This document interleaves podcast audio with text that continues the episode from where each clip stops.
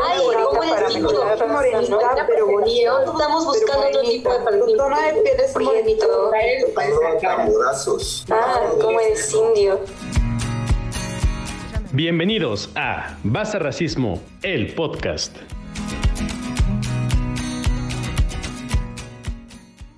Hola a todas y a todos los que nos están escuchando el día de hoy. Bienvenidos al segundo episodio de Basta Racismo MX, el podcast. El episodio del día de hoy eh, se llama Los hijos de la Malinche y estaremos tratando un tema importantísimo y que tiene que ver mucho con cómo opera el racismo en nuestro país, que es el mestizaje y otros mitos, obviamente.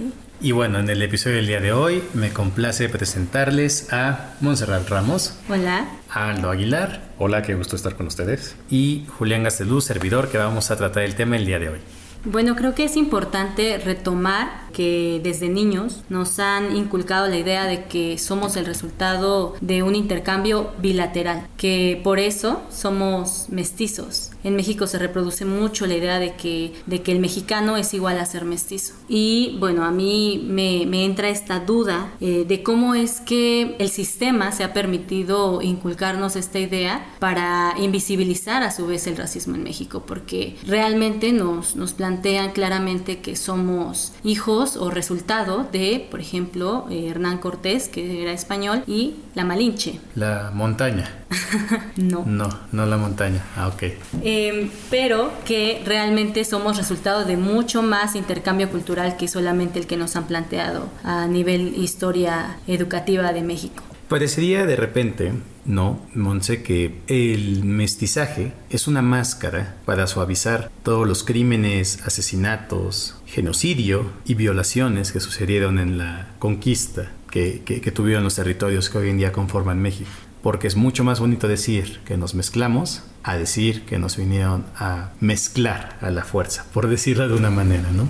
Claro, y, bueno, no dejar de lado, eh, Julián, como tú lo mencionas, que eh, no solamente es una invasión la que están tratando de adornar, sino también el hecho de querer sepultar una población. Un, genocidio. Sí, sí, efectivamente. fue un genocidio. Claro, pero también no solamente de ocultar y el, eh, el, que ignoremos nuestras raíces o el que demos partida a que avancemos, entre comillas, como sociedad, sino que realmente ignoremos todo nuestro pasado y a través de esta ideología del mestizaje en México, pues que entre más nos mezclemos con lo actualizado, lo globalizado, lo que nos vinieron a impartir los colonizadores. A imponer. A imponer. Em, pues sí, entre más blanco seas, mejor. Y entre más mestizo seas, mejor, porque el mestizaje está fundado en la idea del blanqueamiento de la sociedad mexicana.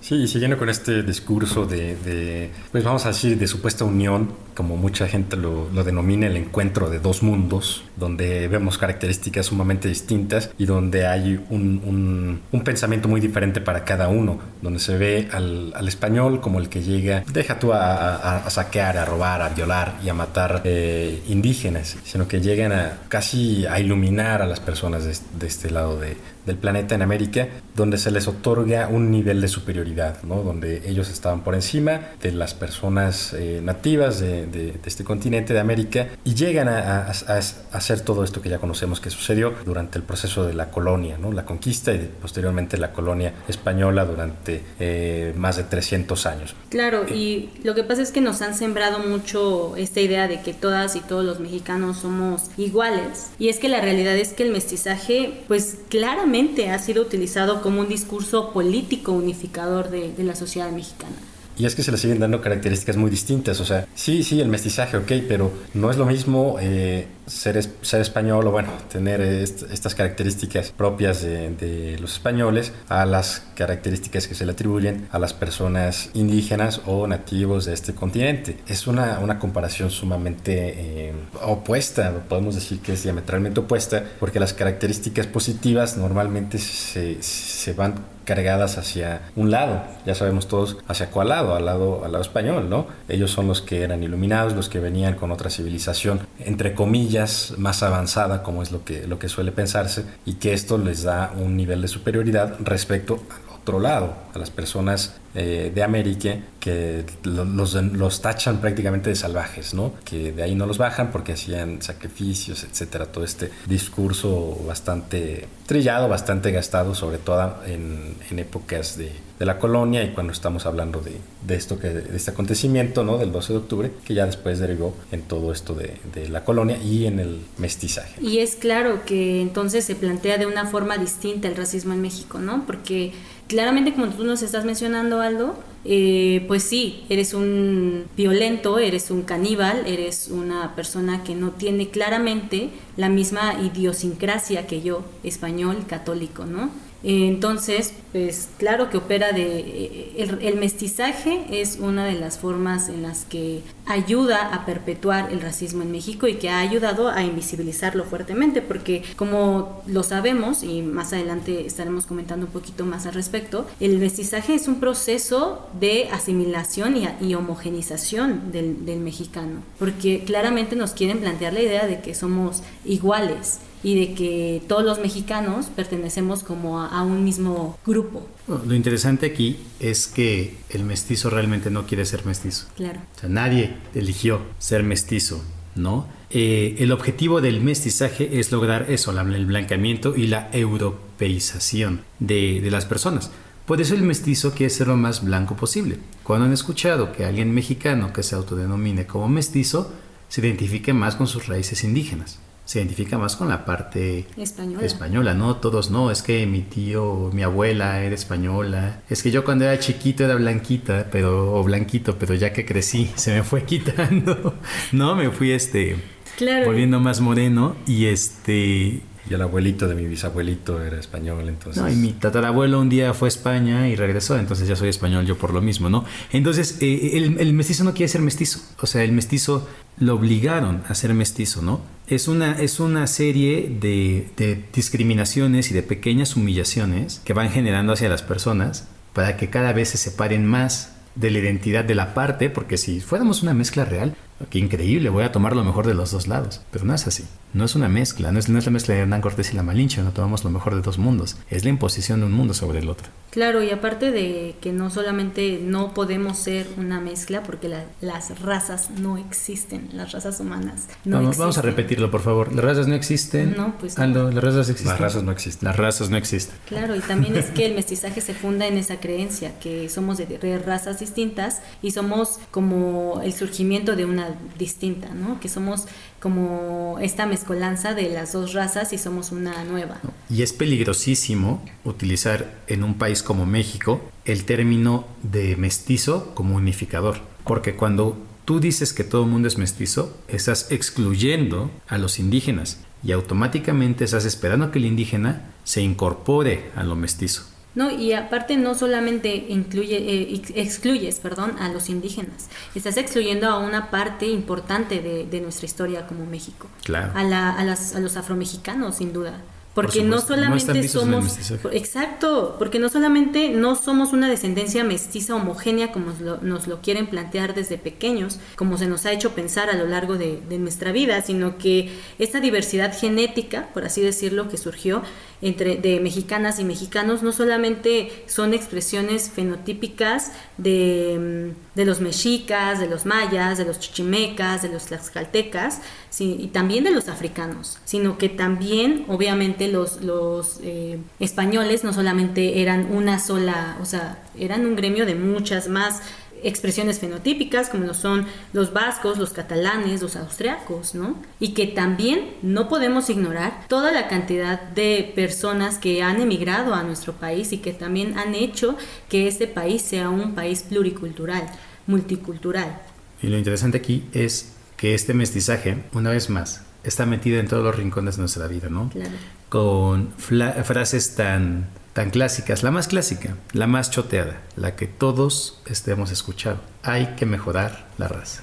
Por supuesto. Entonces, en ese caso, el, mestizaje no es eh, unión, no es unificar, unificar, no es juntar dos mundos, sino es empezar a, exacto, es aspirar a, empezar a ser como... Más parecido. Exactamente, como, como el blanco, pues, ¿no? O sea, eh, cuando, cuando usas este término de mejorar las razas porque quieres parecerte más o quieres que tu descendencia se parezca más a, cierta persona, ¿no? En este caso, a los europeos. Sí, la, la, famosa blanquitud, ¿no? Exactamente. Porque realmente aspiramos aspiramos a ser más parecidos a lo más, parecido a lo europeo y que lo europeo entre comillas es lo más sofisticado, lo más globalizado y pues qué horror contigo que quieras seguir no, que no eres así, pero que quieras seguir conservando tus raíces indígenas, porque entonces no eres parte de la globalización.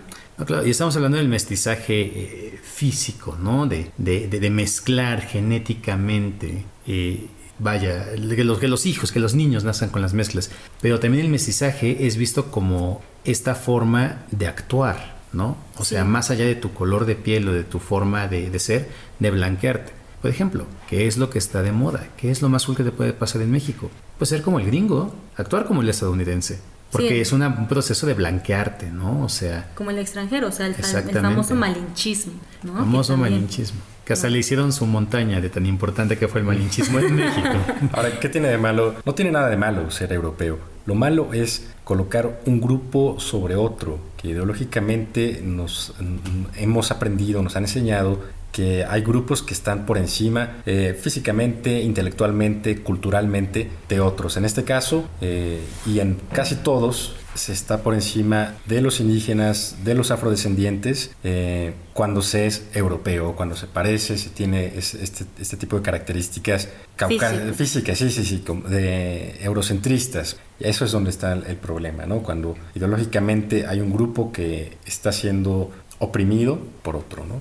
Sí, y es, creo que es importante resaltar, como tú lo mencionas, Aldo, que en este proceso del mestizaje, y nos lo mencionaba Julián anteriormente, se nos ha inculcado que entre más mestizo eres, o sea, que entre menos moreno, mejor. Y casualmente, cuando eres más blanco, eres más rico, digo casualmente, ¿eh? ¿eh? y entre más blanco eres más globalizado, más actualizado, más blanco eres más bello, en conclusión, más blanco es mejor. Entonces creo que esta ideología del mestizaje en México claramente nos apunta a cómo eh, opera como, mi, como motor del, del, racismo en México y, y el racismo es motor del mestizaje en México a la vez, ¿no? Entonces trabajan en conjunto.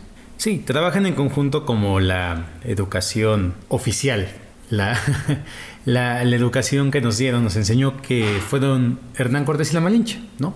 Quienes trabajaron juntos para el mestizaje y la unificación de este México. La Malinche es una figura muy interesante, eh, odiada por muchos, al decir que traicionó a México.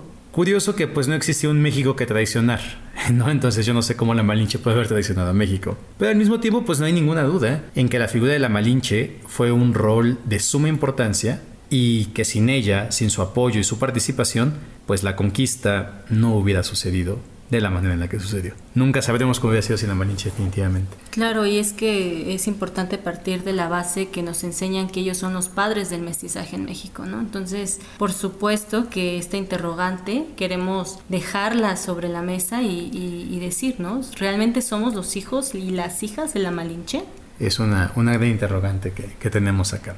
Y para continuar con nuestro episodio, llegamos a la sección en la cual compartimos algunas de las experiencias que hemos vivido acerca de este tema. Cuando platicamos esas experiencias en este espacio, en este conversatorio, en estos podcasts que buscan abrir el diálogo, no lo hacemos con un afán de victimizarnos y que usted, querido oyente, en su casa diga, ay, pobrecito Julián, ¿cómo sufrió? O para hacer una serie de historias dramáticas Creo que tenemos historias más dramáticas que contar todos aquí, pero lo hacemos con el fin de ejemplificar lo que está sucediendo. Que alguien que nos esté escuchando pueda sentirse identificado porque vivió algo similar que alguien pueda sentirse empoderado y con la confianza de levantar la voz, de alzarla y visibilizar este problema. ¿Qué es lo que queremos hacer? ¿No? Visibilizar el problema que es el racismo, en este caso a través del mestizaje. Entonces, ese es el fin de compartir nuestras experiencias. Por eso los invitamos al final de cada episodio a que las compartan con nosotros. Y es la mejor forma de ejemplificar con casos de la vida real, porque muchas veces hemos sido parte del racismo o hemos sido víctimas del racismo, pero no nos dimos cuenta de cómo era. Claro, el ejemplificar y el traer a la conversación y a colación este tema tan importante que es el racismo para que más gente se dé cuenta, nos demos cuenta de cómo opera el racismo en, nuestro país. Y claro, algo tan importante y tan muchas veces ignorado como es el, mestizaje en nuestro país. A mí me gustaría compartir en esta ocasión una experiencia que, bueno, tengo muchas experiencias, pero esta creo que eh, es una um, experiencia que puede denotarnos cómo el mestizaje ha operado ciertamente en la ideología del mexicano. En una ocasión que yo voy llegando a la casa de una expareja, pues obviamente mi expareja y toda su familia son de tez más clara y pues yo soy morena, entonces no me vieron con la misma, o sea, con no me recibieron de la forma en la que creí que recibirían como a cualquier persona, ¿no? Por el simple hecho de que yo soy morena creo que eh, se vio o se evidenció en esa ocasión se denotó mucho que las, las, expresiones faciales de la familia de, de mi expareja por el simple hecho de, de, que yo no era más, más güerita, más bonita, ¿no? Y creo que desde, desde que era niña el hecho de no sentirme bonita era por esta por esta reproducción de estereotipos que nos han nos ha planteado el mestizaje, ¿no? Que por ser morena, por ser moreno, no eres eh, catalogado dentro de dentro de lo bello de este país, porque tienes que ser güero o güera para, para ser considerado bonito o bonita, ¿no? Y esto es algo que muchos y muchas de nosotros hemos vivido, Monse. A mí también me ha pasado. He tenido situaciones idénticas a lo que acabas de comentar.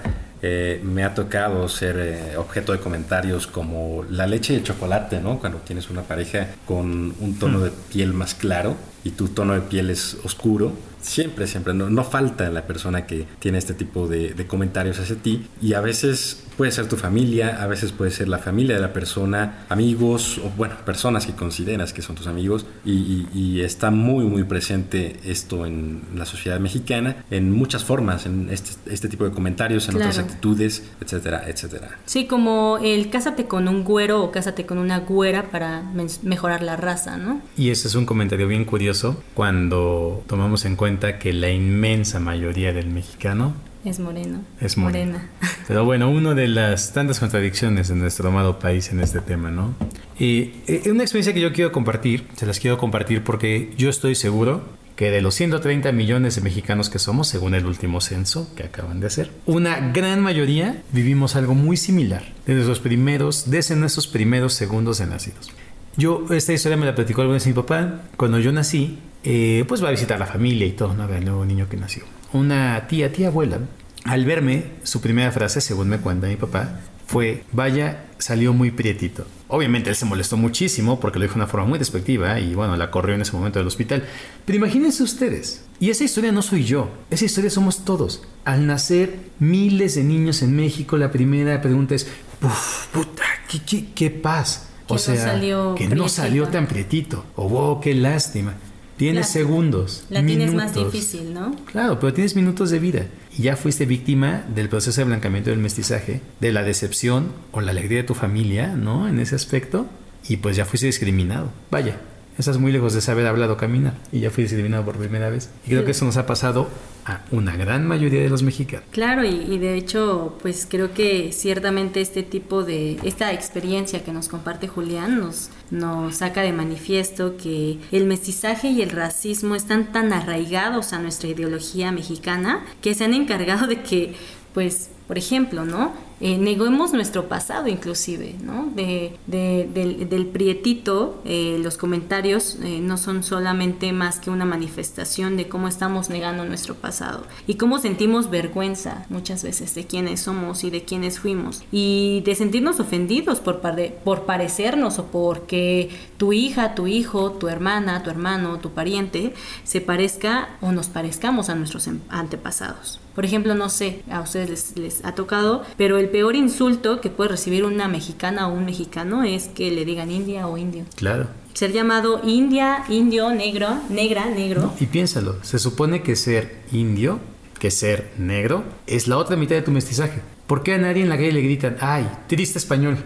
Eso no es una ofensa. La gente diría, ay, soy español, ay, qué emoción. Se irían felices a su casa ese día. Porque esa es la mitad buena, ¿no? Entre comillas, el mestizaje. Claro, y es que el ser llamado india o indio aún marca la vida de las personas, lo que éstas pueden demandar o solicitar y hasta dónde se nos permite o no llegar. Pero oh decepción cuando su bebé güerito al crecer va cambiando el color de su cabello, de sus ojos, de su piel y entonces es morenito. Pero bueno, ya de grande puede decir, ah, yo era güero de bebé. La clásica frase. enseña la foto, ¿no? Sí, ese soy yo. Sí, yo era güerito, pero me quemé con el sol.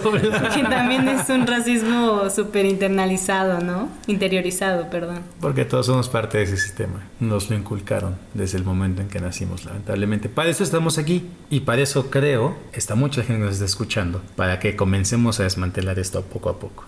Correcto, Julián. Y hacia la recta final de nuestro segundo capítulo en Basta Racismo MX, el podcast, eh, queremos compartir algunos conceptos para que esto quede, como siempre, muy claro y que podamos ilustrar un poco mejor lo que estamos eh, dialogando en este segundo episodio. Les comparto los siguientes conceptos. Eh, primero, el del mestizaje, que es el, el tema principal de este capítulo, que se define como un encuentro biológico y cultural de etnias diferentes en donde éstas se mezclan. Es lo que nos han venido, ¿no? El famoso mito del mestizaje, la unión de dos mundos diferentes que ahora se convierten en uno. Mestizo se define como mixto, mezclado, nacido de padres de grupos diferentes, principalmente de blanco e india o de indio y blanca. Y finalmente el concepto de etnia, que es el conjunto de personas que pertenecen generalmente a una misma comunidad lingüística y cultural. Así podemos identificar claramente estos conceptos sobre los que hemos basado el programa de este día y, eh, podemos identificar también claramente eh, cómo de manera sistemática, histórica, se ha propuesto siempre la superioridad de un grupo y la opresión del otro a partir de sus características físicas, culturales, intelectuales, hasta económicas, etcétera, etcétera. Mon, ¿qué te llevas? ¿Cuáles son tus conclusiones de este, segundo episodio de Basta Racismo, el podcast, Los hijos de la Malinche?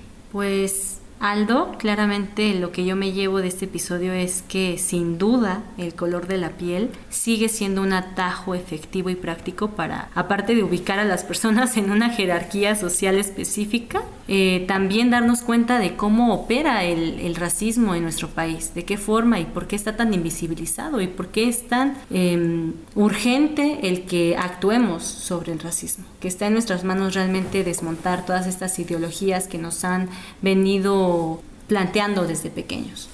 Sí, no, de la misma forma yo me llevo que el mestizaje es uno de los mitos más grandes que hemos tenido en este país. Tal vez de la mano del chupacabras y muchos otros que hemos visto a través de toda la vida, donde ha sido una herramienta para engañarnos, para mentirnos. Y aquí es donde tenemos que tener un proceso de deconstrucción. No como frase para sentirte muy cool en Instagram o en Twitter, ¿no? O sea, como la idea de genuinamente quitar, deshacer, de construir esta mentira que nos ha enseñado. Porque el, mestizaje no nos hizo iguales. El mestizaje nos quiso blanquear y arrebatar. El mestizaje es una forma de justificar un enorme genocidio, cientos de muertes, violaciones y bueno, todo lo malo que el racismo nos ha traído. Bueno, yo llevo que somos discriminados desde el momento en que nacemos. No bastan más que unos cuantos segundos para empezar a enfrentarnos con el racismo eh, de frente y que este mito del mestizaje nos ha llevado siempre a poner un grupo por encima de otro y eso es lo que tenemos que evitar. No es malo ser uno, no es malo ser otro, simplemente no podemos poner a uno por encima del otro por ningún motivo, mucho menos por sus características físicas por el color de su piel. De esta forma, terminamos con nuestro episodio número 2, Los hijos de la Malinche, con signos de interrogación. Los invitamos, querido oyente, a que nos, sigan en nuestras redes sociales, en Facebook y en Twitter como Basta Racismo MX y en Instagram como Basta Racismo.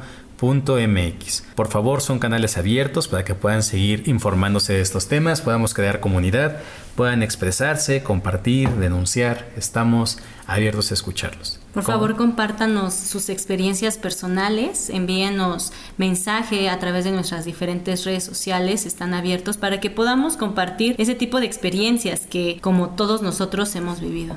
Claro, para visibilizarnos, ¿no? Y compartan, sí, compartan el podcast con toda su familia para que pues esto realmente se hable y se genere conversación al respecto y podamos evidenciarlo y erradicar el racismo en México al fin. Para eso son para levantar la voz y para empoderarse de cara a la lucha antirracista. Muchas gracias y hasta luego. Hasta luego.